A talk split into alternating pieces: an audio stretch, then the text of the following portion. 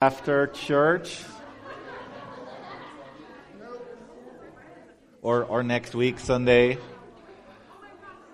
it's a little bit like going to the hairdresser, right? Like you have these conversations, and then they stop, and you have to wait a week to continue figure out what is happening with those people in their lives. Okay, well, good morning again. It's good to be here. We're going to continue. Well, first, let me introduce myself. Uh, my name is Adri. And I'm on the teaching team with Jamie and Heidi, Pastor Heidi and uh, Annie. And uh, I personally work with InterVarsity, full-time ministry with students who study abroad. So there you go. It's always good to clap for that. Uh, and we've been in... Um, could, could we put the sound down a little bit? Because I hear a lot of echoing. Um, we've been in our uh, sermon series around story, thinking about some of the really big themes in the Bible. And um, you might have heard... from Jamie already, it's been a little bit of a struggle sometimes because there's so many books in the Bible. There's sixty-six of them. There's so many to kind of encapsulate all those big themes like into like one sermon is is sometimes hard. But we're trying, and I think we're we're getting along with some of the, the themes that we've been talking about. Uh, Pastor Jamie talked about uh, the theme of heaven and earth in the Bible and how heaven at times intersects with the world, the physical world we live in, and those moments where the kingdom of God can be seen. And then last week he talked about the covenant, the covenant that God made with the people of Israel and then the covenant he made with us. Uh, today we're going to talk about what I call homebound. We'll talk about the tension between home and exile, being away from home. And exile is a really big theme in the Bible, so we'll be talking about that. And then next week we'll talk about the presence of Jesus, um, and specifically I think within the context of our church and what that means today. Um, but before we go into that, I just want to take some time to pray for the sermon, and then we'll uh, we'll go from there. Well, dear Lord, Heavenly Father, thank you for this Sunday morning. Thank you for your word. That's a living word. I, I pray that your word will speak to us today, um, specifically through a difficult topic like exile and home and the tension of being in exile and what that means for us. I pray that you will uh, use this time and speak to our hearts. In Jesus' name we pray. Amen. So homebound, what does home mean? I, I think home might have different connotations for different people here in the audience. Some some of you might uh, have some negative experiences with home, but that's, that's and I want to acknowledge that. That might be very well true. Maybe grew up in a home that wasn't very good, or maybe you're even going back to a home today that isn't really what you would like home to be like. Uh, but when I talk about home today, I really want to talk about that that idea of home in, in the sense of a good thing. It's a, a, a place of belonging where you feel at home, like where words like homey come from, right? We don't use the word homey to describe something negative. We just use it to describe something positive. Um, for me, home, and thinking back, growing up in the Netherlands, uh, home for me looked a certain way, and I, I just packed, picked kind of a random time, maybe around the age I was sixteen, and I was uh, just going to school as a high school student. Home might have looked like this. After a day at school, which ended around three or four p.m., I would get on my bike and bike home. Of course, it would be raining. The weather is very similar to that in Portland or Seattle, so it'd be raining. And uh, now, there are these nifty things called rain jackets and rain pants that are work great. But I was sixteen, and I was way too cool for that. So by the time I got home, I'd be soaked wet, I'd be cold, and I walked into my home, and it'd be warm. My mom would be there. She was a home stay-at-home mom, and she would always have tea or coffee ready and, and one cookie. If you know anything about Dutch culture, that's kind of what it is. You have a box with cookies. It opens up. You take one cookie out. No, they close it again. It's like one cookie. And then my mom really would... asked, like, how was your day? And it was this time of debrief, and she really was interested in how my day had been. And then I'd probably do some homework, and at six p.m. my dad would come home from work, and we all share a meal together, and uh, we all knew as kids that this was time for dad to do his debrief, so at least the first ten minutes we had to be quiet, and we couldn't interrupt, and we just listened to the stories that he told about work, and he's a pretty good storyteller, so even though sometimes it was maybe not the most interesting thing to listen to, a lot of the stories are still with me. I, I still know some of his random like co- names of colleagues from like twenty-five years ago. Um, and then probably did some more homework, and then at eight p.m. we would be called downstairs. We had like three stories in our house, and so we'd be called down, like my mom would be yelling at us uh, because it was coffee time. Dutch people drink coffee any time of the day, doesn't matter. eight p.m. is coffee time. And so we come downstairs and watch the eight o'clock news together. And home for me was this uh, place that I was known, that I, I felt safe, and where I was loved. And I think as a sixteen-year-old, it, I, I didn't pay a whole lot of attention to it, but that just felt like that's what, what home was. Later on, as I've worked with international students and students who study abroad, I've realized that um, there's also part of home for me. Some of these things are cultural, cultural identity that I might not share with people here, like biking through the rain from school. It might not be something that you have experienced. Or um, some, some. I think it might have been last semester, I talked about Sinterklaas, this kind of Santa person that comes early on in December, and it's a little different. And to me, that gives feeling of of home. Um, or watching the Dutch soccer team. I still, when I watch that, that gives me a feeling, I mean, besides, like, I really, really want them to win, it also gives me the feeling of home. And uh, when I ask internationals, what do you miss about home? Of course, they talk about the people, like their parents, their sister, their brother, or their friends. A lot of the time, they also talk about food. So home encapsulates a lot of things. It's kind of hard to just give it a very specific definition. But I think I really uh, started thinking about what home was when, when I started to leave home. Uh, a lot of us around the age of eighteen or nineteen um, move away from home. It might be because to study, it might be because you're uh, getting a job, or whatever the reason might be. And I got the opportunity to study an hour and a half away from my parents. Now, that might not mean a lot here. That might just be around the corner in Holland. You just as well live on the other side of the world. That is far away. And I remember my dad uh, dropping me off at my apartment, and, uh, and he left to go back home. And I was like, well, but where does that leave me, right? Where am I right now? This doesn't feel like home yet. This is just kind of an empty apartment. And, and I think it took me an, a year and a half before that place started feeling a little bit like home. And even more so, I started thinking about what home meant when I met Kelly in Austria. And um, I, of course, wanted to introduce her to my parents. And so we took a plane in a really roundabout way, uh, but we finally ended up in Holland and uh, spent about a week there. And then after that, my dad dropped us off at a train station in Germany. And um, it was all fun. It was just kind of a fun saying goodbye kind of moment. And then he brought us to the train. We stepped in. The door started to close, and I saw my dad tearing up. I was like, well, darn it. Like, you have to do it the moment the door closed, right? Like, I, I, it's nothing I can do anymore. And, and again, it's like, where is my home? Is that with my parents, or is this now with this new person I've met? And what what is that going to look like? But I think the moment that most made me wonder about what home was was when uh, Ken and I had already been married. We had Deborah, Jonas, our son wasn't born yet, and uh, we made the decision to move to the U S. And partly it was a decision, partly felt like a calling. God had opened up doors that, that seemed uh, they would stay closed, and they opened up. A part of it was like we wanted to be also close to Kelly's parents, but you had to kind of make a choice. You're either going to live close to one set or the other.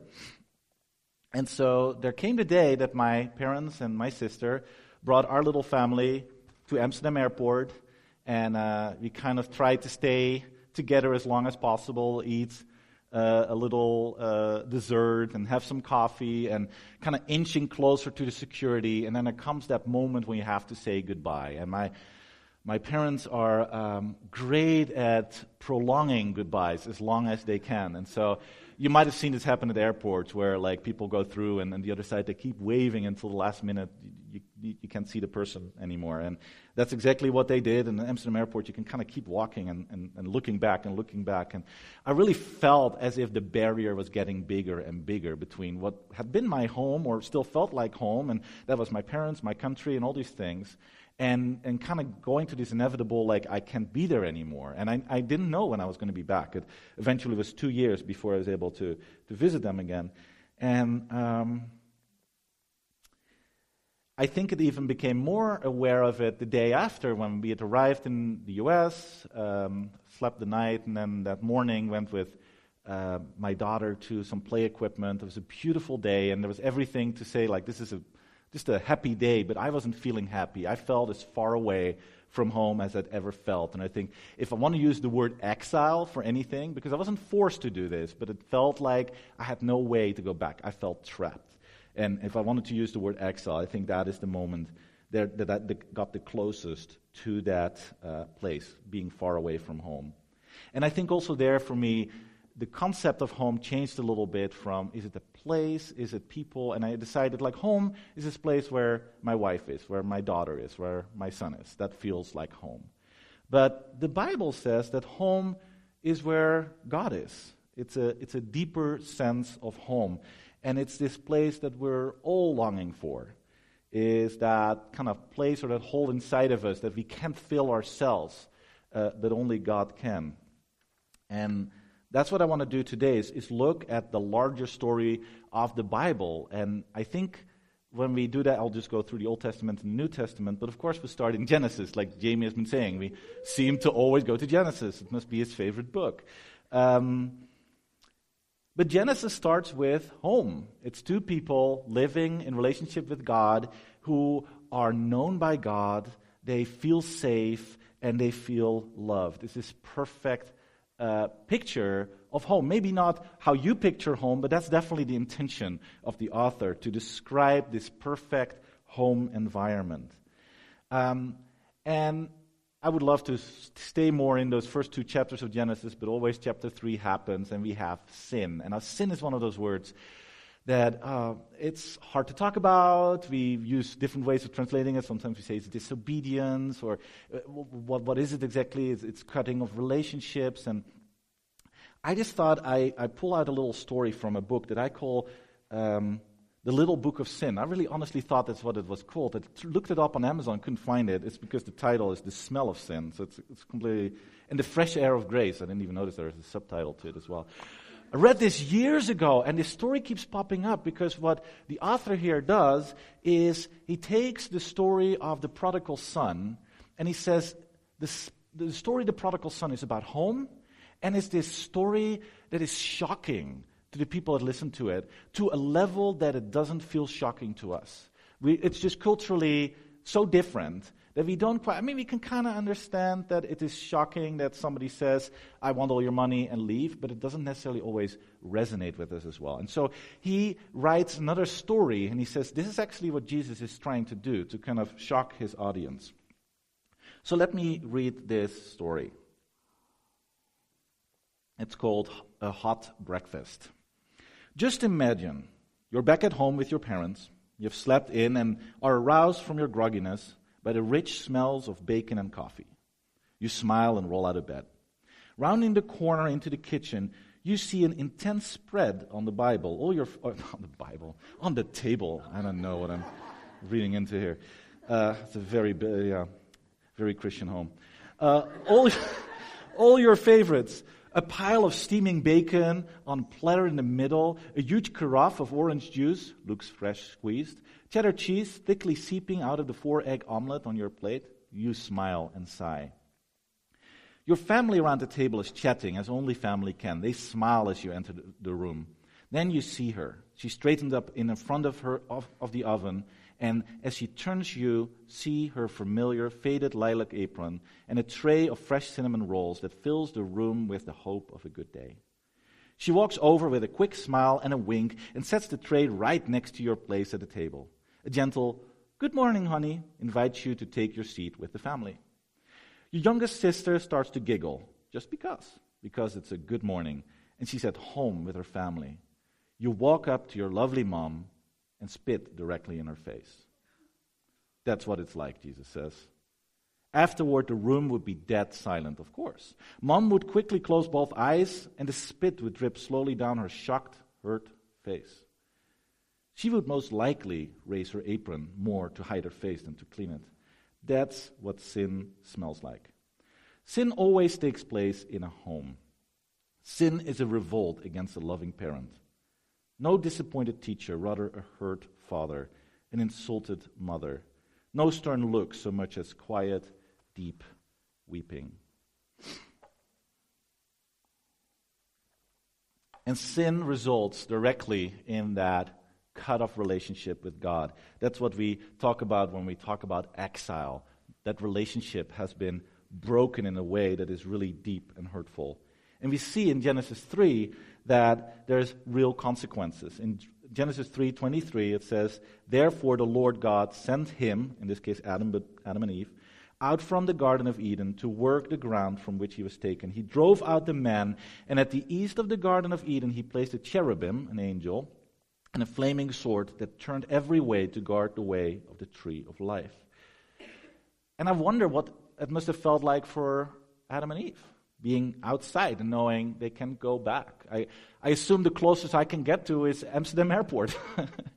and, and seeing, going through security and knowing I can't go back.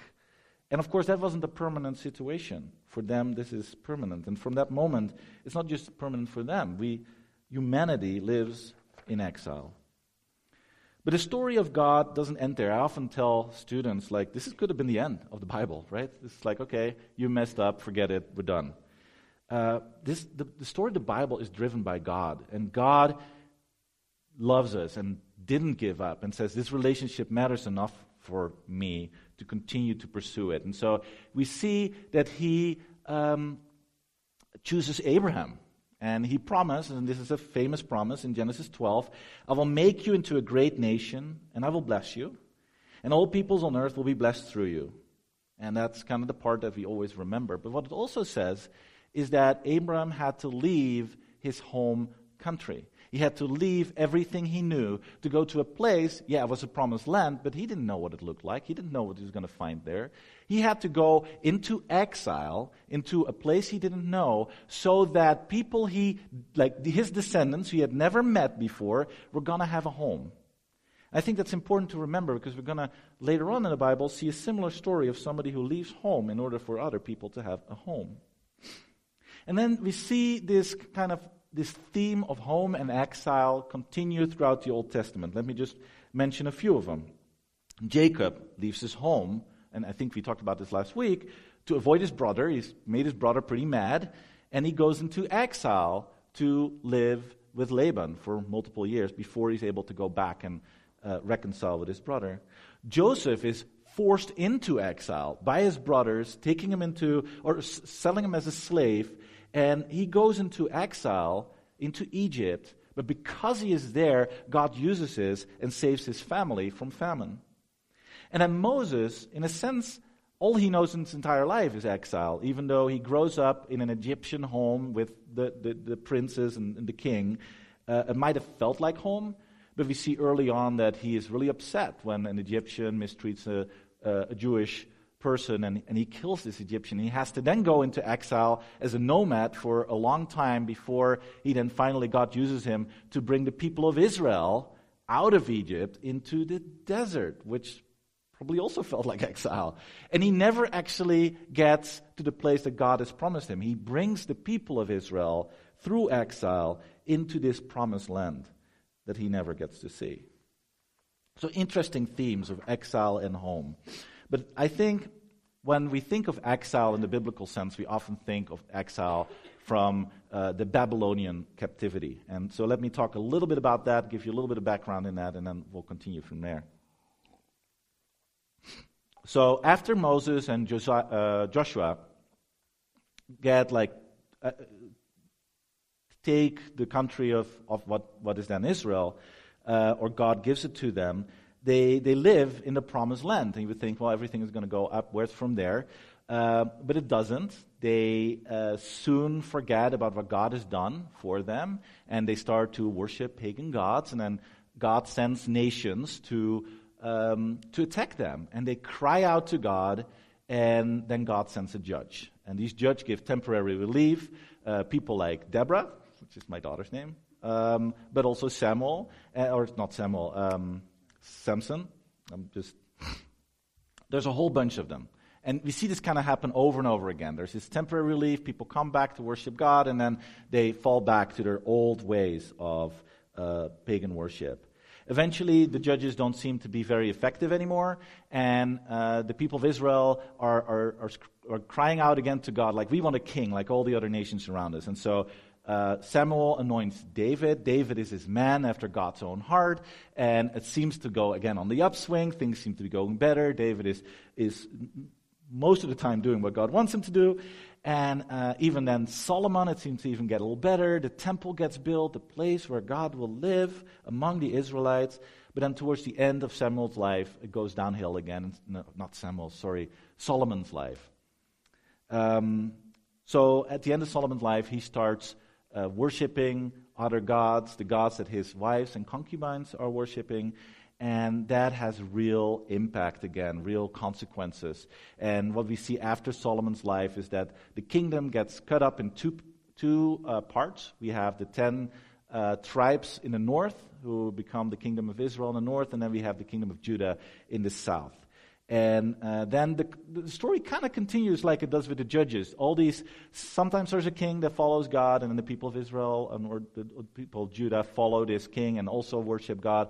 And then they fall away again. It kind of go back and forth, and it just kind of gets worse from there on. In seven twenty-two B C, the Assyrians come in, and they uh, they decimate the northern kingdom. They take people exile. And from that moment onwards, we don't really hear anything about those ten tribes again. And so the only... Um, Uh, country that we, we, we know about at that moment is the one in the south, the one of Judah. And uh, they keep kind of going on for another one hundred years. And then in uh, six, between six twelve B C and five eighty-seven B C, the Babylonians invade Judah. And um, they they don't do that lightly. They destroy the temple. They destroy the royal offices of David. And they take... the elite, the, the people that had any type of influence, they take him out of Jerusalem into Babylon and, uh, under Nebuchadnezzar the Second. And um, yeah, that is, until this moment I have used the word exile as kind of a generic term of just being away from home. Um, the Hebrew word gala can both mean anything from departing, like I did at Amsterdam Airport, you're just kind of departing, right? Um, to all the way to being carried away as captive. So there can be different weight in, in, in these words. Um, but the latter part, like this kind of forced removal, reminds me of a friend back in, in Holland. He's actually originally from Pakistan. And when he lived there, uh, he was a journalist. He's a Christian and a journalist. And that was not a good combination, uh, according to some of the groups that lived there. They didn't like what he had to say. Uh, he was open about his faith. And uh, at a certain time, they caught him, they tortured him, and he realized he had to leave. Uh, somehow, through some connections, he got a plane ticket to go to the Netherlands. He didn't even know where he was going to end up. He actually only figured out where he was when the, the, the, the plane landed. And he went through the immigration process and at the same time tried to study. And that's how we met him, because we were in student ministry. And so um, he came to our group. And I, I saw the heart he had for Pakistan. And he really wanted to go back. But he also realized he really couldn't go back. And uh, it was even made clear a couple years in later when his dad was killed by the same group, that it wasn't safe for him to go back. Nowadays he lives in Germany and he has a family and he's doing well, but he still has the desire uh, to to want to be in Pakistan, but he simply can't. And I think that is what exile is, much more than me moving to the U S. It's, it's a real painful situation. Another disc- um, definition of of the word exile is the enforced removal from one's native country. When I read that, of course, I had to think of Native Americans who were uh, forcefully removed from around this, even this area. And Kelly does a lot of grant writing and re- writes grants also for some uh, Native American uh, groups. And um, she let me read this article about boarding schools through the fifties where Native American kids were taken away from their parents, put in these boarding schools, and they weren't allowed to speak their language. They were not allowed to to to, to act uh, according to their culture. They were not allowed to follow their spiritual beliefs. And what what happened is that there's this loss of cultural identity. Um, There's generational trauma. People end up in poverty. And, and the goal of it is really to assimilate these people into society so they won't be a nuisance. And that, in a sense, is what we see in uh, the book of, of Daniel as well. It's like retraining of some of the elite so they become like the Babylonians. And so you're taking away somebody's cultural identity, and these people can't be any trouble for you anymore. And no doubt that's what the Babylonians were trying to do. Just crush a culture and then you can assimilate, and you've really um, complete victory. It must have felt to the Jewish people as the end. It was for the northern kingdom. But instead, amazingly enough, God used this as a pivotal moment in Jewish history. It became a moment of deep reflection. What does it mean that we've been removed from the land that God has promised us? What does it mean that the temple that God lives in has been destroyed? What does it mean that David's descendants would always be on the throne, and now the royal office has been destroyed and our king is gone? And suddenly the way they looked at the past shifted. They started reinterpreting the way that the prophets had spoken in the past. Maybe those prophets were right. They started writing down these stories. This is the place where a lot of our Old Testament is written down for the first time that we still use today. Synagogues didn't exist before that time, and the way we do church is, is somewhat based on the way that people in synagogues congregate. That, that those places weren't there before because there was the temple, and that's where you went to worship. And so now there are suddenly synagogues. And people had the realization of that they had not been keeping the covenant with God, that they had completely and utterly failed, but nonetheless God had been pursuing them, and that was a really needed change of perspective. And as, as you read about this exile, as the reader you might think, well, this is the end for the Jews, but it isn't. Like seventy years in, under King Cyrus, the temple is rebuilt, the walls of the city are rebuilt, and things start to look up.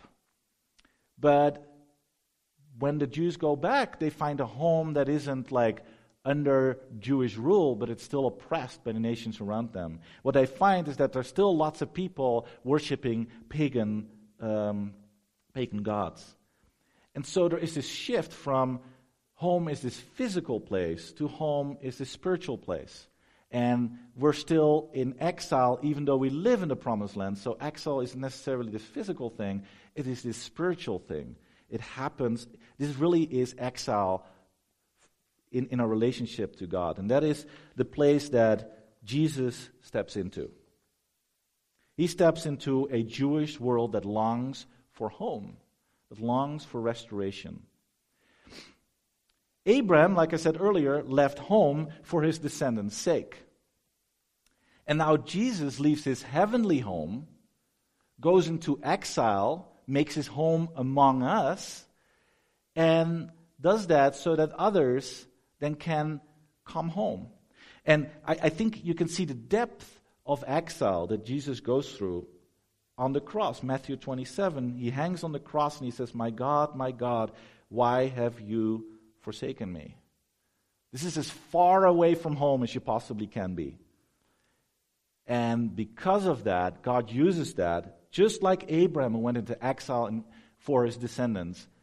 God uses this, and through Jesus, we're now able to go home.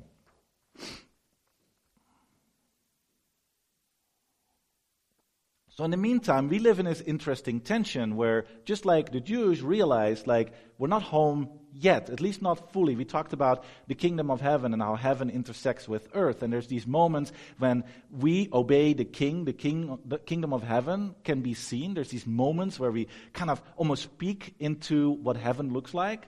But it's these kind of moments. It's not constant. And we're still waiting for Jesus to come back and to really, truly bring us home. And so we live in that tension. And I've really felt that.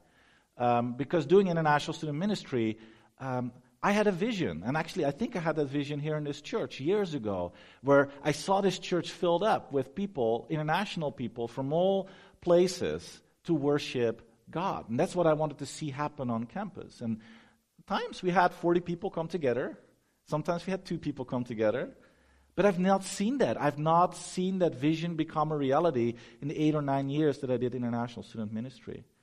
And um, in some conversation with Kelly when I was really frustrated about that, she says, the reason you don't see that happen is because you're longing for heaven. You're longing for home. Some of these things are not yet going to be uh, complete. It's like in Revelation seven nine. This is, this is kind of the vision, so I'll just read it. Uh, After this I looked, and there before me was a great multitude that no one could count, from every nation, tribe, people, and language, standing before the throne and before the Lamb. They were wearing white robes and were holding palm branches in their hands. And they cried out in a loud voice, "Salvation belongs to our God, who sits on the throne, and to the Lamb." That's what I would love to see happen. And that's that place where I think we will see some of that happen, but we won't see all of that happen until that day. So, where does that leave us? It's always the problem with these really big themes. Like, how do you like bring that down to something a little smaller? I think the first thing that is the most important thing, what I realized when I dealt with the theme of home and exile, is that I, w- I want to do something, but really it is God who's taken the first step. God has said, well, you you you didn't want to be home in the first place, right? Genesis one and two, you decided you wanted to do things differently.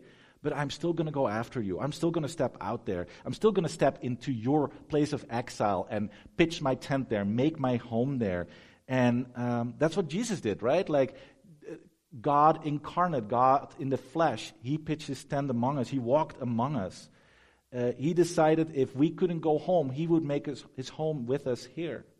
And that's even what we see through um, some of the epistles, where it says in Romans eight eleven, the spirit that dwells in you, and you plural. So here in this church, the Spirit of God dwells, makes his home with us. In two Corinthians six, it says, "For you are the temple of the living God. As God has said, I will dwell in them and walk in them, and I will be their God, and they shall be my people." Again, it's God's initiative to already dwell with us. And in uh, Colossians, it says, "Let the word of Christ dwell in you richly in all wisdom." So whenever we open up the Bible and we take his word seriously, the, the word of Christ, the message of Christ dwells in us. God has decided that what we couldn't do, he's doing by making his home with us. And then maybe we get to the question, what do we do? Well, before I answer that, I uh, towards the end of like putting this sermon together, I, I read Hebrews eleven, and the, the author of Hebrews um, in eleven starts to talk about all the faith of the people that have gone before, and I found it a big encouragement. Um, so let me read this and, and focus on the faith of Abraham. So this is eleven eight. "By faith, Abraham, when called to go to a place he would later receive as his inheritance, obeyed and went, even though he did not know where he was going. By faith, he made his home in the promised land like a stranger in a foreign country. He lived in tents, as did Isaac and Jacob, who were heirs with him of the same promise. For he was looking forward to the city with foundations, whose architect and builder is God. And by faith, even Sarah, was past childbearing age, was enabled to bear children because she considered him faithful who had made the promise. And so from this one man, and he as good as dead, came descendants as numerous of the stars in the sky and as countless as the sands on the seashore. All these people were still living by faith when they died. They did not receive the things promised. They only saw them and welcomed them from a distance, admitting that they were foreigners and strangers on earth. People who say such things show that they are looking for a country of their own. If they had been thinking of the country they had left, they would have had the opportunity to return. Instead, they were longing for a better country, a heavenly one. Therefore, God is not ashamed to be called their God, for he has prepared a city for them. Therefore, since we are surrounded by such a great crowd of cloud of witnesses, let us throw off everything that hinders and the sin that so easily entangles. And let us run with perseverance the race marked out for us, fixing our eyes on Jesus, the pioneer and perfecter of faith." And if you were reading along, I, I skipped quickly to the last, uh, the beginning of chapter twelve. Um, so what I want to leave you with is the encouragement on the one hand that God dwells with us, and that's encouraging that uh, there's not a whole lot we can do on this side. On the other hand, what we can do is like Abraham, to have faith in what is yet unseen, to have hope in that which will be, but we don't see it right now. And that is what people throughout history have done. And so I do want to give you a simple step. I always think of application. What can you do this week? Um, And so I was going back to that place. I keep going back, Amsterdam Airport, going through security and feeling that kind of barrier getting bigger and bigger and feeling like I couldn't go back. But one of the things I did, and this is the beautiful thing about uh, modern-day technology, when I came to the U S, I decided I'm going to stay with, in contact with my parents very regularly. And for the last ten years, every Saturday, almost every Saturday, at nine or ten a.m. in the morning, you'll, because of time differences, that's the only time that really works, uh, you'll see me on Skype, or nowadays a different type of technology, and, and checking in with my parents. And sometimes I'm excited because stuff has happened that week I really want to share. Sometimes I'd rather be doing something else on my Saturday morning. This is not being recorded, is it? But I, I felt like having that, just something that I do every week, has really helped me stay in contact with them, keeping that, that, that relationship of home that is so important alive. And I think that is the simple takeaway of today, is to put some kind of structure in your life, whatever it might look like, to to spend time with God. And I know we've done E H R, we've done all kinds of things like spending time quietly or reading your Bible, whatever that might look like. But have something in your life that does that, that connects you with the home that we all eventually will uh, will go to.